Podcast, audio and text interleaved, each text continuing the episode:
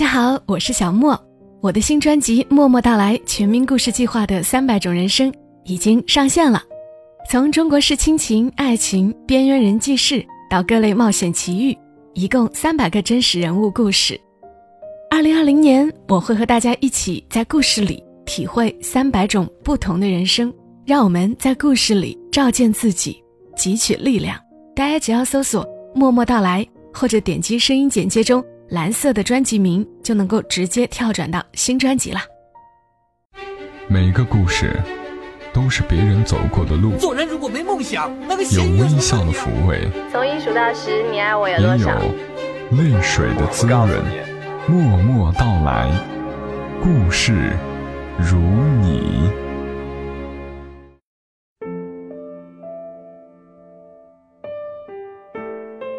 默默到来，故事如你。我是小莫，感谢你听到我的声音。这里是由喜马拉雅独家播出的《默默到来》。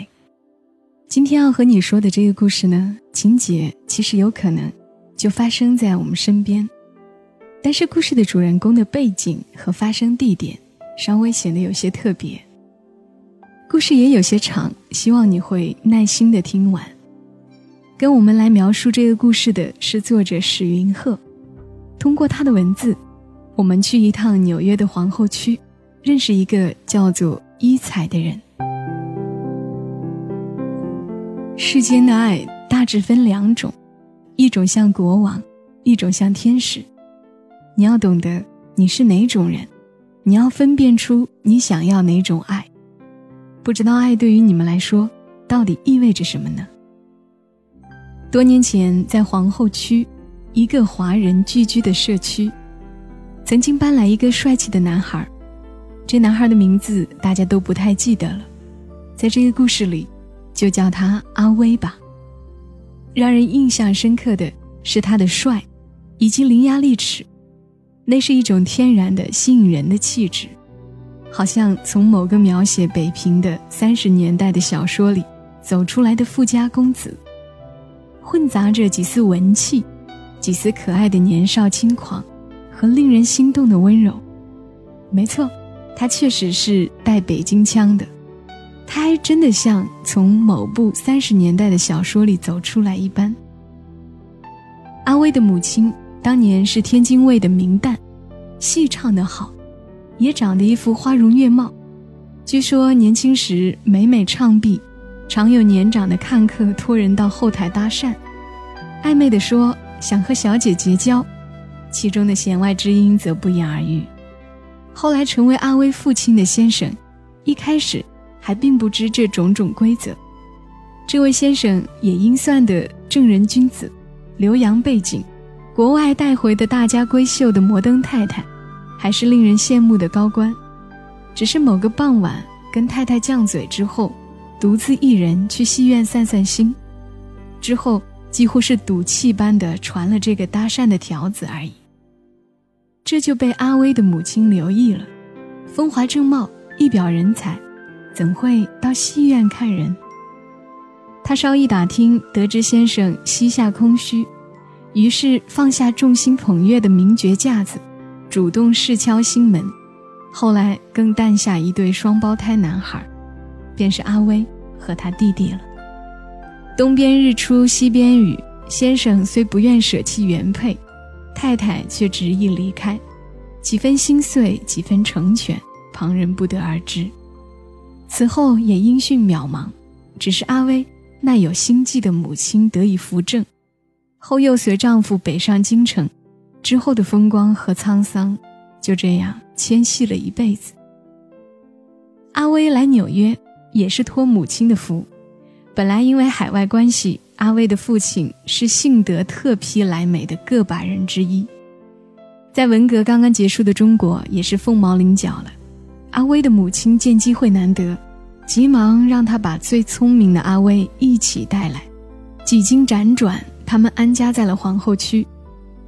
我想阿威应该遗传了他父亲母亲的魅力，是个讨女孩子欢心的人。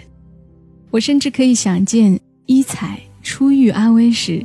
怦然心动的表情，一彩并没跟我说过他们是怎么相逢的，但像每个女孩子提起初恋时一样，她脸上依然有淡淡的甜美。那大概是在孤独中输的被照亮一般。这么帅的男孩，总会让人有压力的吧？伊彩却有信心，不仅他对自己，也对他们的未来。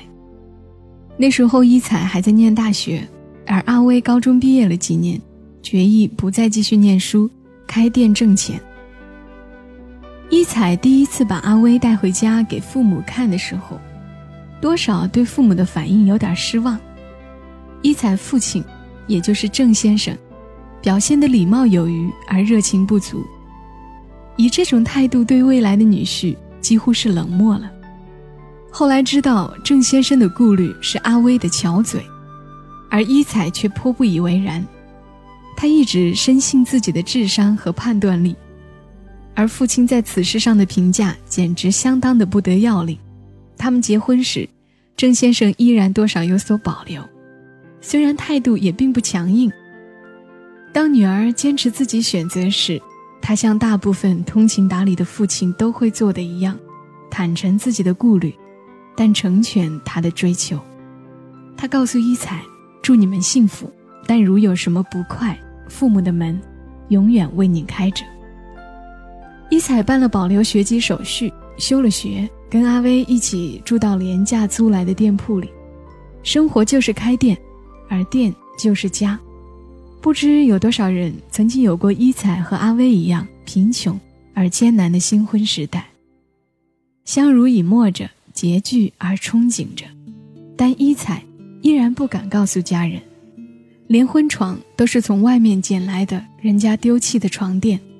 他自己并不觉得委屈，觉得爱他，和他承受这些不算什么。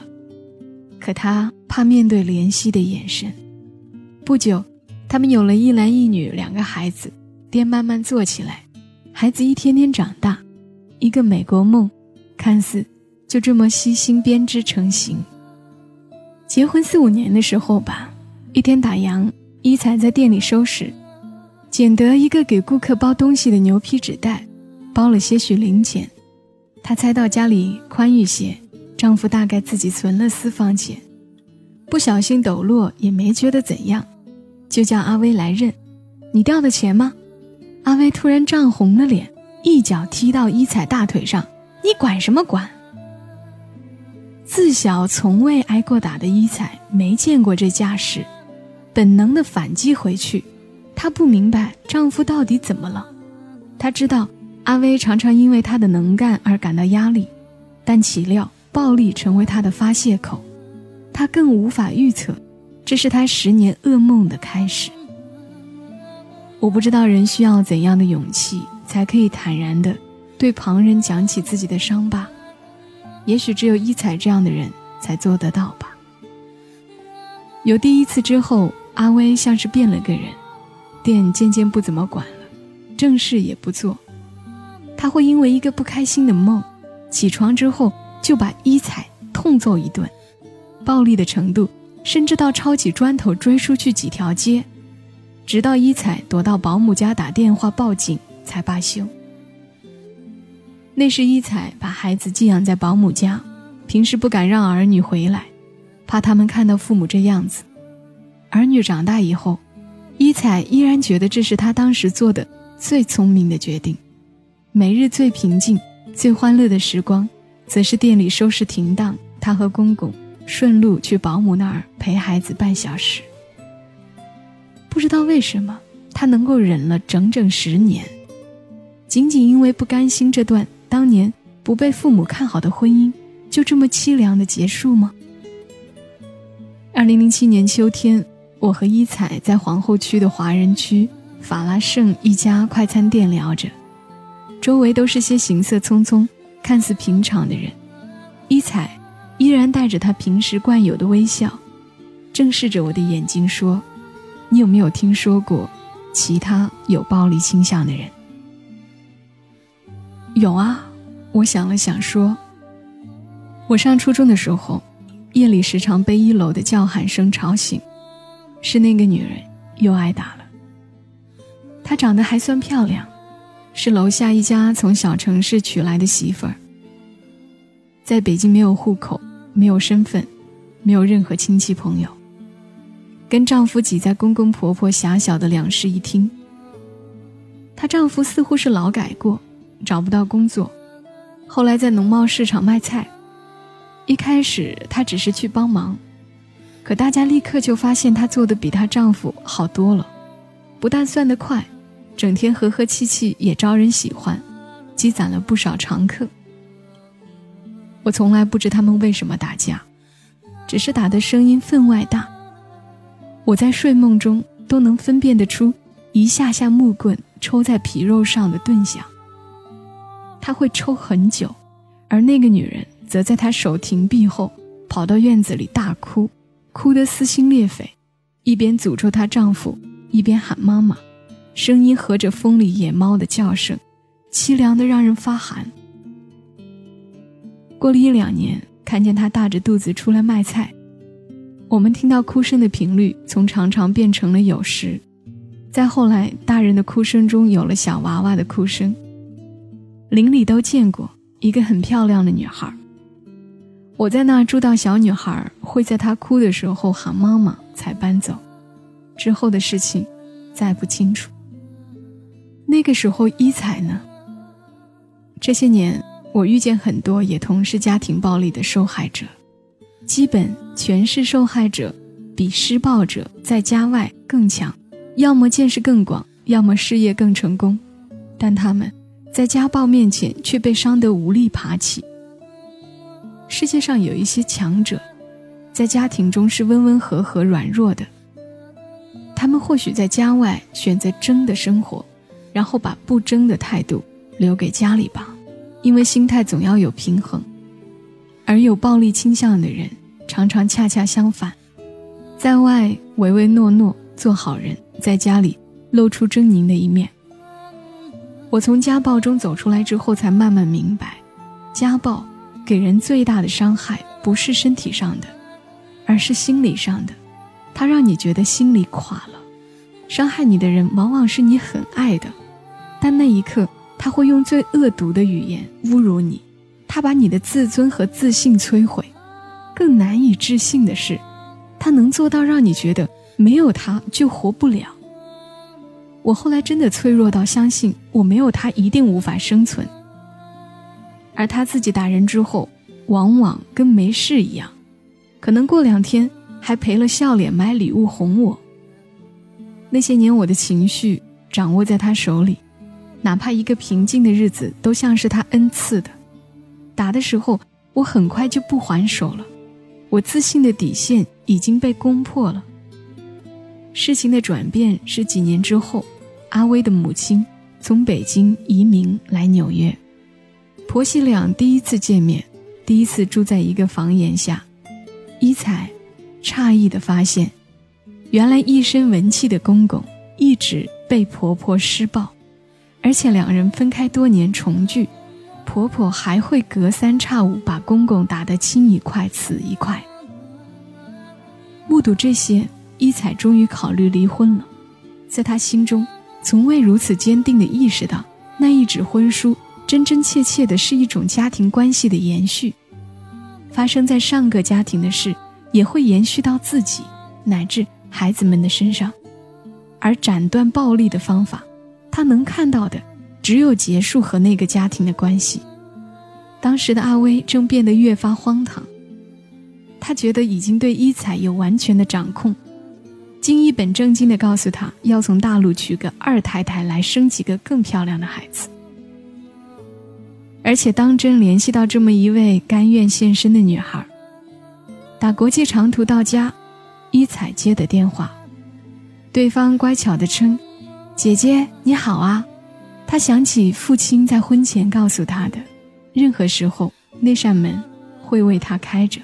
十几年来，一彩第一次重新回到从小熟悉的那个世界里，看见孩子长大的过程，他明白了自己在父母面前。其实无需掩饰什么。一彩离婚的时候，还是一彩大姐出面为他力争，让男方在皇后区杰克逊高地一片墨西哥裔和亚裔混居的繁华社区购置了一套公寓，供他和孩子们生活。阿威很快和大陆女孩结了婚，那女孩成了第二个受害者，至今无法解脱。一彩没有了电，接下来的日子该怎么过？他还无力去想，他需要休息一下。据说，人总可以从过去的经历照见自己的未来。我猜一彩后来选择的工作，应该和他小时候的经历有着千丝万缕的关系吧。导师伊彩的家庭，也颇有些传奇色彩。伊彩的父亲郑先生，名世荣，抗战时期在重庆。是当年中央大学三才子之一，人称郑状元。毕业之后，他在《大公报》做事。一九四五年八月十五号，日本投降。次日，《大公报》头版“日本无条件投降了”的文章，正是郑先生所发。郑先生不久在台北找到工作，那时国共还未开战。到了八十年代，绕过半个地球，作为美国华裔中的知名报人。被邀请访问，郑先生在台北安了家，一才和姐姐弟弟都生于此。一，是郑先生给姐弟们供起的名字，乃是动词，意为身披着。一才出生的时候，他希望这个女儿能做个优秀的文人，富有文采，故名一才。他长大的环境应该是充满爱的，曾有几年。郑先生携妻儿远走菲律宾办华文报，在马尼拉被人入室劫走全部值钱家当，顿时几乎一贫如洗。不久，一彩的小妹妹降生，郑先生为她起名一红，意思是虽经波折，仍应胸怀博大，宽宏待人。在家里，一彩英是最被疼爱的那个。伊彩在台北第一女中上中学时，患上了双极性抑郁症。她不知怎么，有时考试可以发挥超常，状态极佳，一气呵成；而同一科，同样用功复习，有时却完全无法面对，独自如看天书，交白卷走人。甄先生和太太并没有把女儿当作传说中的精神病人忌讳。更没把她强行关在家里，而是开明的告诉她，这只是一种疾病。你应该放松心态，把它当成类似头疼腰疼的事治好。他们更信奉大禹治水的方法，放开疏导，绝不围堵，并且借此嘱咐其他孩子：一彩身体不太好，所以你们姐弟更要相互扶持，长大以后也要彼此相助。一彩虽然还小。又处于弱者地位，却一直被平等的尊重着，这大概是对他来说最好的一种呵护。直到他随全家迁居美国，整体状况才逐步好转起来。说起郑家举家迁来纽约，依旧是因郑先生办华文报。原本似乎没什么看头的纽约华文日报市场，却被郑先生以一份《纽约日报》做红火起来。而郑先生也是呕心沥血，十几年如一日，每天早上赶在摇晃嘈杂的地铁上整理当日的要闻。不过让郑家欣慰的是，在《纽约日报》兴盛的七八十年代，他一度和《星岛日报》齐名。后来更因其影响广，郑先生应邀重回大陆访问。话说回来，《纽约日报》鼎盛的那几年，恰是伊彩不听父亲的劝阻。嫁给阿威的时候，郑先生的事业蒸蒸日上，却无奈的为女儿担心，大概正是风光背后的隐隐作痛吧。我本想多问一句：一彩的父母虽然深爱她，但在婚姻门口，做父母的为什么不再坚持些、强硬些？有的女儿是三头牛拉不回的要价，单看伊彩叙说，当时她和父母都未曾在此事上直接对立过。郑先生和郑太太仅仅是几乎习惯性的尊重着伊彩的意见。突然不知为什么，想起许久以前我的台湾朋友说过的话：有一种国王之爱，有一种天使之爱。第一种爱是占有，第二种是成全。占有的那种国王之爱，好像你爱一个人的时候，恨不得为他或他撑起一片天。你对他好，心底里也期望着由你来掌控感情的节奏。你对他好，是因为你有掌控力，其实是因为你太在乎你自己。不过，一旦你失去了掌控的感觉，爱情消失的也快。天使的爱是成全，你让他做他自己，你会把手放开些，把节奏交给双方一起掌握。但你所做的事，你所对他的好，是为了给你们双方更广的空间，是为了两方面更好的互动。这就是为什么有的爱让人束缚，有的爱给人自由的原因。这话曾让我把玩良久，而且至今常常想起。我所了解的爱情也好，亲情也罢，在占有和成全上，却几乎总可以有个非此即彼的归类。也许一彩从小习惯的正是那天使之爱吧，那种即使在冲突面前也给他信任和尊重的爱。这样看来，他后来经历的磨难，甚至阿威是否爱过他，都已不重要。无论是用魅力吸引他，或是带他辍学走进自己的事业，或是暴力，或是纳妾。他只是在反复确证自己的控制力。阿威和他从头到尾就是在用不同的语言说“爱”这个字。我所知道的是，二零零七年，我和伊彩在皇后区法拉盛的华人社区初次遇见。他的风度和气度，已完全让人想象不到他曾遭遇的不幸。伊彩的十年的家暴噩梦之后，又是十年过去。而我那时以为他一定有幸福的家庭，一定是个被爱的人，因为他脸上充盈着的满足和自信，以致我后来和一彩成了朋友，部分也是因为想弄明白是什么样的爱幸运了他没有爱人的十年，让他更加神采焕发。他离开自家小店之后，第一次找工作是他偶遇一个社区服务中心招聘民事方面的法务助理。貌似日常的事物，让他看到光鲜体面的纽约背后，常人难以察觉的那个同样真实的纽约。警察局里被买通了的接应人口贩子的韩裔警察，凌晨三四点到大商场门口组织拉客的多米尼加裔保姆，因语言不通而越发沉默自闭的施暴者。故事的另一面，他认识了从福建绕道拉美。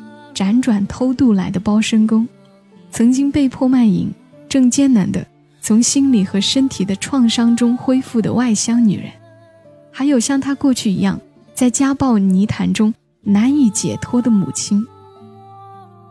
从旁人的角度看世间百味，一才恍悟到自己原来并不是一个人，便忍不住感同身受，义愤填膺，一把注意力转移到为别人痛苦扼腕。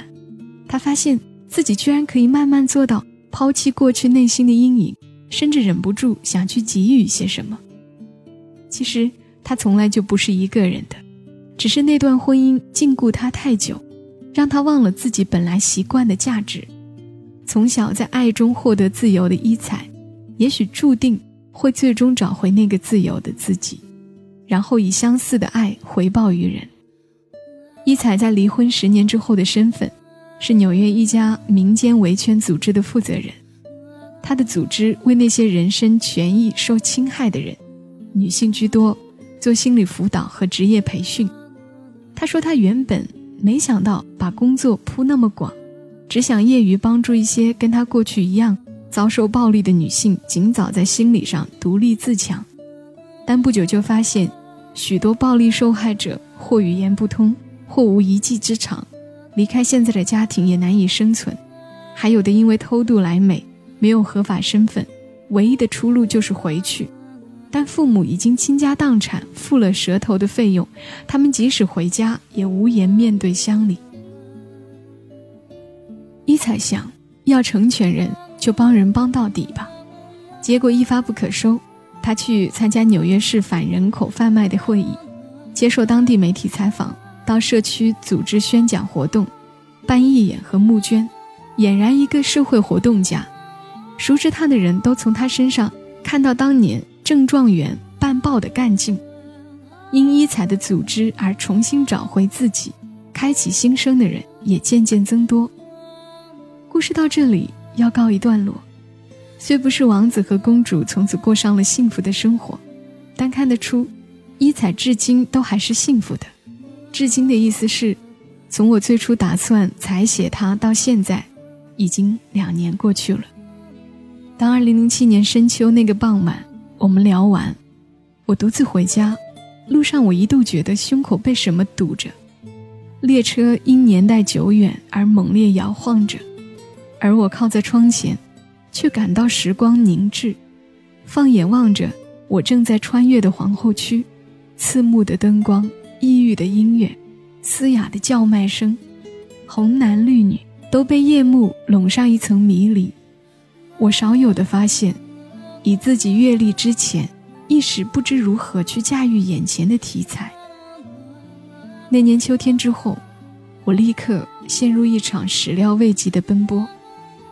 有时候，我也会试着去想伊彩是怎样走过来的，他是怎样把命运的剥夺变成命运的馈赠的。我记得，当我初次听说伊彩与阿威的婚姻，忍不住感慨命运不公，造化弄人。赤诚反倒被无情鞭笞，但后来的日子里，一起一彩，我往往记得的，却是初次拜访他的家人，看他们镜框里温馨的泛黄照片，八九十岁的郑先生、郑太太，温和的细语，朋友说过的话总是萦绕，天使之爱，你沐浴其中，自然会将其回馈于人，而那时，你也是幸福的。他的话，好像那些对命运千回百转的诠释。也许命运的力量，正是无端的从小在你身上打下印记。你也许忽视这印记，以为只不过是随便的巧合。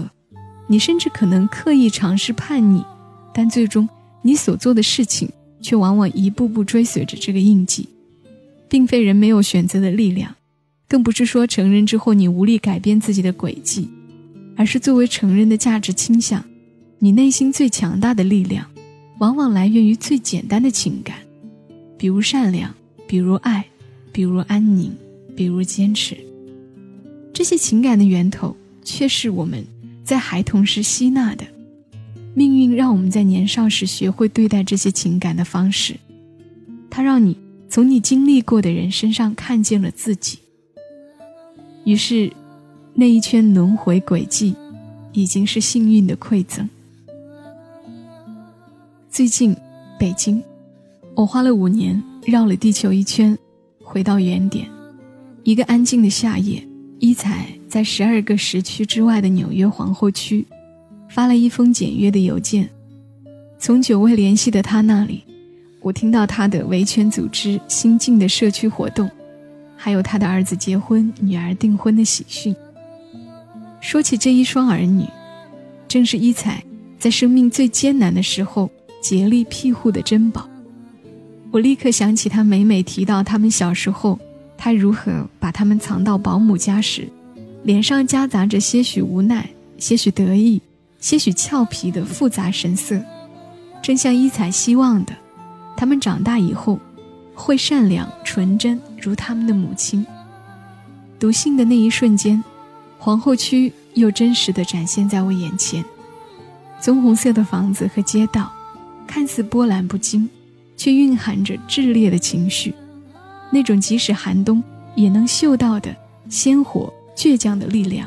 一瞬间，我忽然觉得，我离开皇后区之后的动荡生活，也许全是为了在今天的日子里，我能重新收获内心珍贵的宁静和释然。毕竟。当你觉得你在走下坡时，其实可能正是往上走的一段旅程，因为人生本就是弧线，而你以为自己迷失，可能也只是命运发出了召唤你回归原点的佳音。写于二零零九年八月，北京清华园。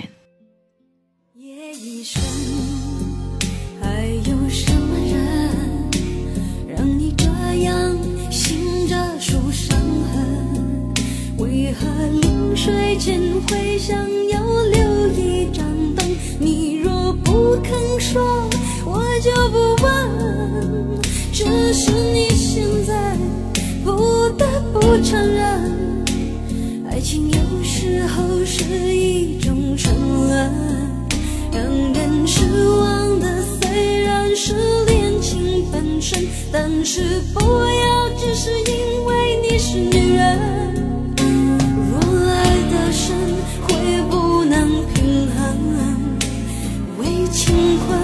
莫扎了灵魂，该爱就爱，该恨的就恨，要为自己保留。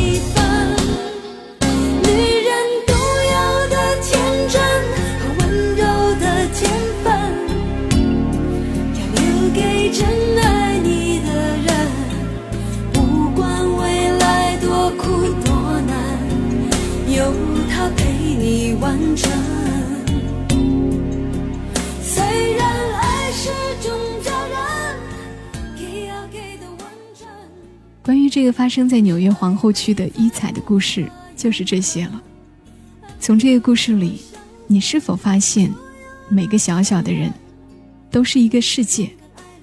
其实每个小小的人都是一个世界，就是今天描述故事的郝云鹤出版的一本散文集。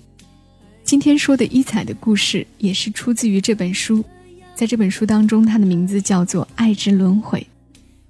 作者郝云鹤曾经是央广某英语栏目的主持人，后来在伦敦政治经济学院和美国坦布尔大学分别获得传播学硕士和博士学位。在海外生活七年，走过七座城市，邂逅了十二段悠长的人生故事，聆听到了十二个不同的世界，发现着人生的多种可能，于是写下了这本《每个小小的人》。都是一个世界的书。如果你会喜欢那种神奇又美好的故事，如果你也曾向往远方，或者你正在远方却找不到归途，那么这本书是可以找来看一看的。有很多听默默到来的朋友，会给小莫发私信，聊生活，聊感情，聊人生或者成长的困惑。谢谢你们把小莫当朋友来和我说这些。其实小莫真说不出什么大道理，有时你们的私信我也没有回。